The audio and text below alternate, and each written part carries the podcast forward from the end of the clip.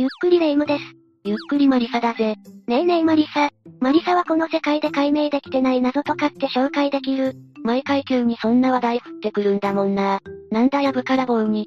いやー、やっぱり世の中でどんなものが解明できていないのか、どんな風に研究されてるか、そういうのが気になっちゃってね。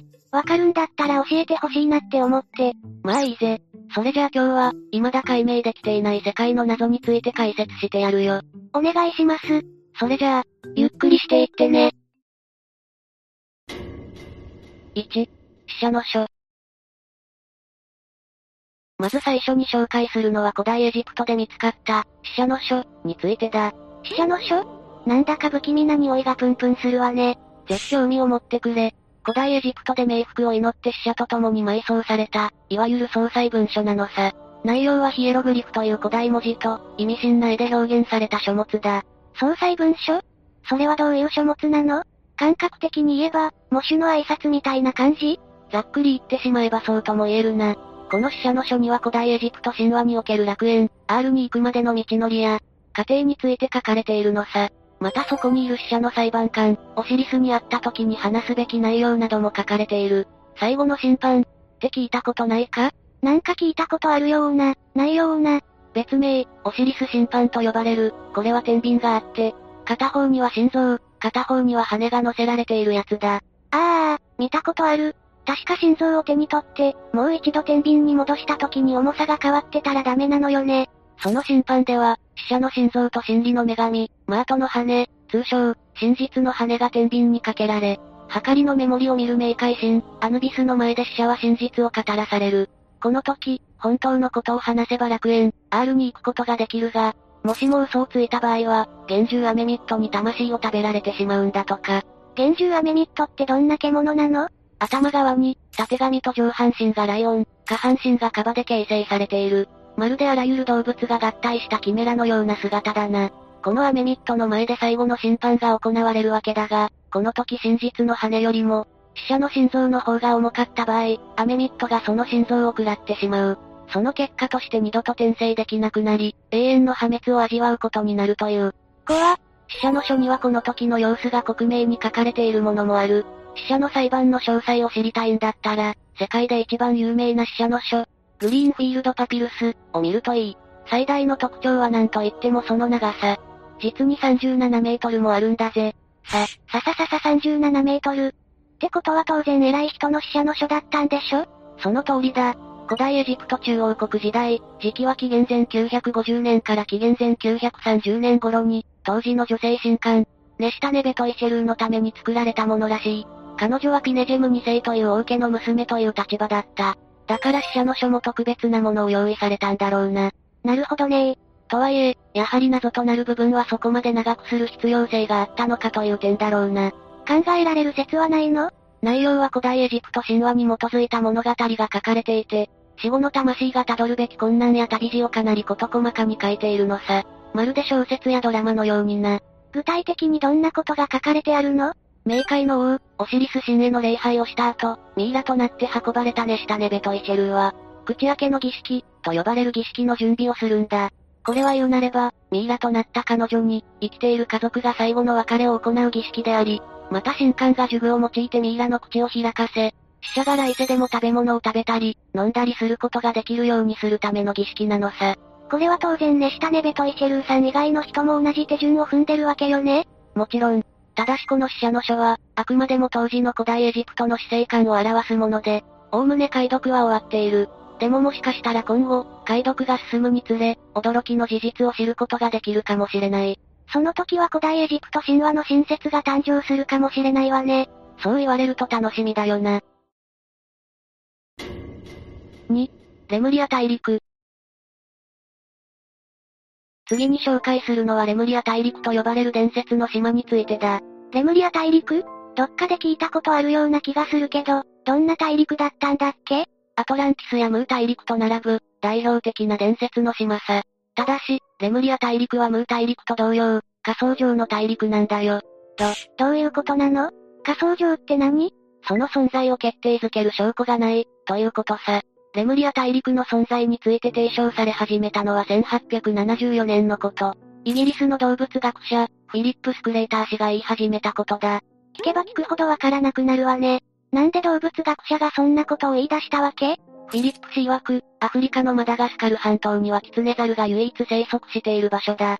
にもかかわらず、インドからキツネザルの化石が見つかったり、また近縁種がなぜかマレー半島やインドネシアに生息しているんだ。私の言いたいこと、なんとなくだけどわかるか？なんでインドで化石が見つかったりしてるのとは思ったわ。ザッツライト。ここで一つの仮説が生まれる。それはアフリカ、インド、マレー半島をつなぐ大陸があったのではないかということなんだ。一気にロマンあふれる話になってきたわね。仮説によれば、生態系から考えれば、5000万年以上前にマダガスカル島と、マレー半島をつなぐような大陸が存在していた可能性がある、としている。ただしこの仮説も1912年に気象学者、アルフレイト・ベーゲナー氏が唱えた、大陸移動説、そして1968年に提唱されたプレートテクトニクス理論により、レムリア大陸の存在は完全に否定されてしまったんだけどな。そこちゃんと説明してよ。大陸移動説とかホットプレート理論とか言われてもわかんないって。プレートテクトニクス理論、な。ちゃんと説明するぜ。まず、大陸移動説だけど、これは一度は霊夢も聞いたことがあるんじゃないか？地球の大陸のほとんどは元は一つのとてつもない巨大な大陸で、プレートの動きによって、現在のように分かれてしまったって話。あ、なんか聞いたことあるかも。プレートテクトニクス理論というのは、いわば大陸移動説を裏付ける理論なのさ。日本にもプレートが4つ重なっているんだが、これが大陸を移動させていると考えられる理論なのさ。この理論でいくと、インドでキツネザルの化石が見つかることは、さほど不可解な話ではないしな。インドもマレー半島ももともとは陸続きで、長い時間をかけて離れていったってことよね。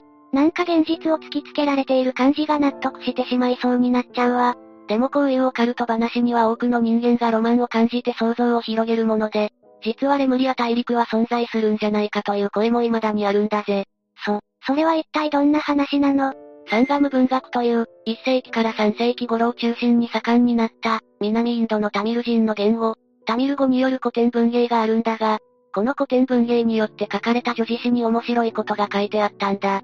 叙事詩ってなんだっけ？民族の英雄や神話、歴史や実際に起きた事件などを語り伝える物語だな。内容はこうだ。スリランカの北部と東部、また南インドの在住のタミル人によればインド洋の海中には、クマリナブや、クマリカンダムと呼ばれる王国が存在するのだそうだ。これがいわゆるレムリア大陸なのではないかという話だ。マジで、その話って信憑性高いの？高いか低いかで言われるとやはり低いのかもしれない。何しろこのクマリカンダムという王国の存在を示唆する書物は、スカンダプラナム、という多種多様の神話や伝説、伝承を含んだ、ヒンブー教最大の聖書なんだから。ってことは、お国柄が色濃く出ちゃう可能性があるってことね。その可能性は否めないな。実際、レムリア大陸に住んでいたレムリア人が文明を築き上げたが、大洪水によってレムリア大陸は海の底に沈んでしまい、レムリア人は世界各国に飛び散って、住み着いた場所で新たな文明を築いたという話になっている。こう言っちゃなんだけど神話とか伝承のあるあるな話ね。しかし全てを虚偽と侮ることなかれ。インド国立海洋学研究所の調査によれば、実際1万2000年前から1万年前ほどに、周期的な洪水があったという調査結果もあるくらいだ。その大事件を残すために、クマリカンダム物語に組み込まれたのかもしれないな。本当にそんな大洪水が何回も起きていたのね。ついでにもう一つの証拠を挙げるなら、やはり、アダムの橋について解説しなくちゃな。何それ？アダムの橋？インド本土からスリランカに伸びる細長い道のことさ。衛星写真からも確認できないことはないが、これは一応自然に出来上がった道と言われてる。でも実はこれはただの壊れた長い橋だ、という説もあるにはあるな。結局、謎に包まれているわけね。でももしレムリア大陸の所在を突き止めることができたのなら、それは世紀の大発見になるだろうな。何か新しい情報が入ったらぜひ教えてほしいわ。3. トロイ遺跡。3つ目に紹介するのは霊夢も一度は聞いたことがあるメジャーなやつだ。その名もトロイ遺跡。ひょっとしてトロイの木馬がある場所なんじゃないの？マリサが毎日乗ってるやつ。いやまあ確かにトロイの木馬というワードが出てくるとは思っていたけど、トロイの木馬は乗るんじゃなくて中に入るものだし私はそもそも持ってない。そんなめちゃめちゃ否定しなくても。冗談じゃない。っていうか、トロイの木馬って中に入るものって、どういうこと？順番に説明してやるぜ。舞台はギリシャ神話に登場するイリオスという都市。現在のトルコ北西部に位置すると言われ、ダーダネルス海峡よりも南に位置する場所に残された遺跡なのではないか、と言われているんだ。さっきからずっと歯切れが悪いわね。なんでもっとはっきり言わないの？これもさっきのレムリア大陸同様、ホロメス、という助詞詞の中に、イリオス、という名前が出てきただけで、実際にイリオスという国があったというわけではないのさ。今から話すことはあくまでも発掘者である、ハインリヒ・シュリーマン氏が見つけた、遺跡を助詞詞の中に出てくるイリオスと比較しながら考察していくんだからな。助詞詞とどう違うのか、楽しみね。まず最初に驚くべきことは、おそらくシュリーマン氏は、トロイ遺跡のおおよその場所を分かって発掘していたんじゃないかって話なんだ。いきなり気になる話ね。どういうことなの？シュリーマン氏は幼い頃に読んだ本に書いてあった、イリアスという架空上の都市。これは実在する物語なのではないかと思い、資金を集めるため商人となった。そして資金繰りがうまくいくや、ギリシャ神話に基づいて調査を進めた。もしかして、そんなことしててトロイ遺跡を見つけたんじゃないでしょうね。まさにその通りなんだよ、これが。シュリーマン氏は見事遺跡を発掘することができた。それが現在トロイ遺跡と呼ばれる場所なのさ。すごすぎる。未だに本物のトロイ遺跡なのかどうか、などは議論され続けているけれど、シュリーマン氏は36歳からわずか3年で、トロイ遺跡に関する博士号を取っていて、その他にも2つの遺跡を発掘している、という功績を残しているんだぜ。とんでもなく運がいいのか、はたまたとんでもなく熱心なのか、多分両方ね。結果的に発掘作業を進めるうちに助詞詞、ホロメスの内容と思われる建築物、また広大な土地とそこに根付いた文化が伺えた。助詞詞に書かれてあった歴史が事実だったって証拠を見つけたわけね。とはいえ冒頭レイムが話したトロイの木馬が発見されることはなかったんだ。トロイの木馬はあくまでも文献上のものでその役割は2つ。1つは巨大なトロイの木馬をイリオス国内に入れるために門を壊させること。トロイア戦争はイリオス国に住むトロイア人とギリシャ人の戦いだから、ギリシャ人としては守りの固い正門をどうにかしたかったのさ。そうだとしてもわざわざ正門を自分から壊してまでトロイの木馬を入れようとするかな？ここでトロイの木馬のもう一つの役割、それは中に人が隠れることができるということ。この中に隠れた人は当然、いつかトロイア人によって見つかってしまう。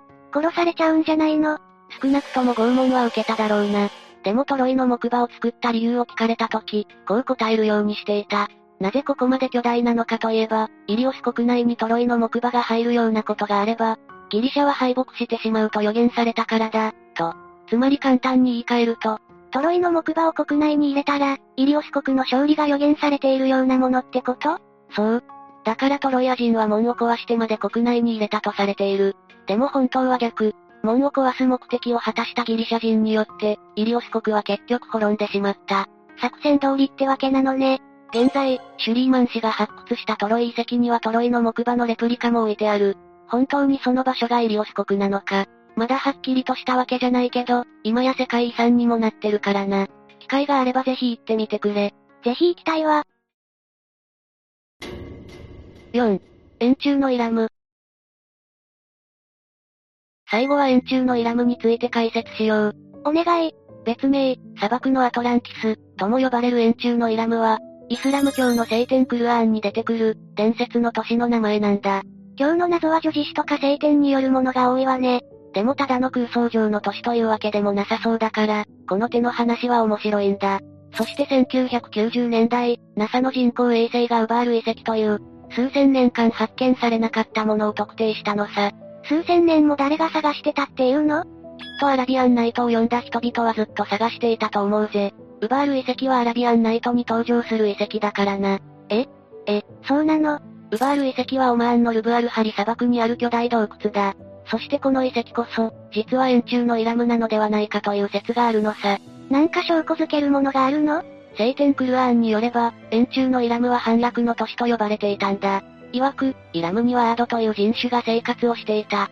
彼らはアラーの神に背いてばかりいたので、崇拝させるために預言者フードを送り込んだ。しかし彼らはフードの言葉に一切耳を貸さなかったらしい。いや耳を貸さないどころか敵意さえ向け始めたという。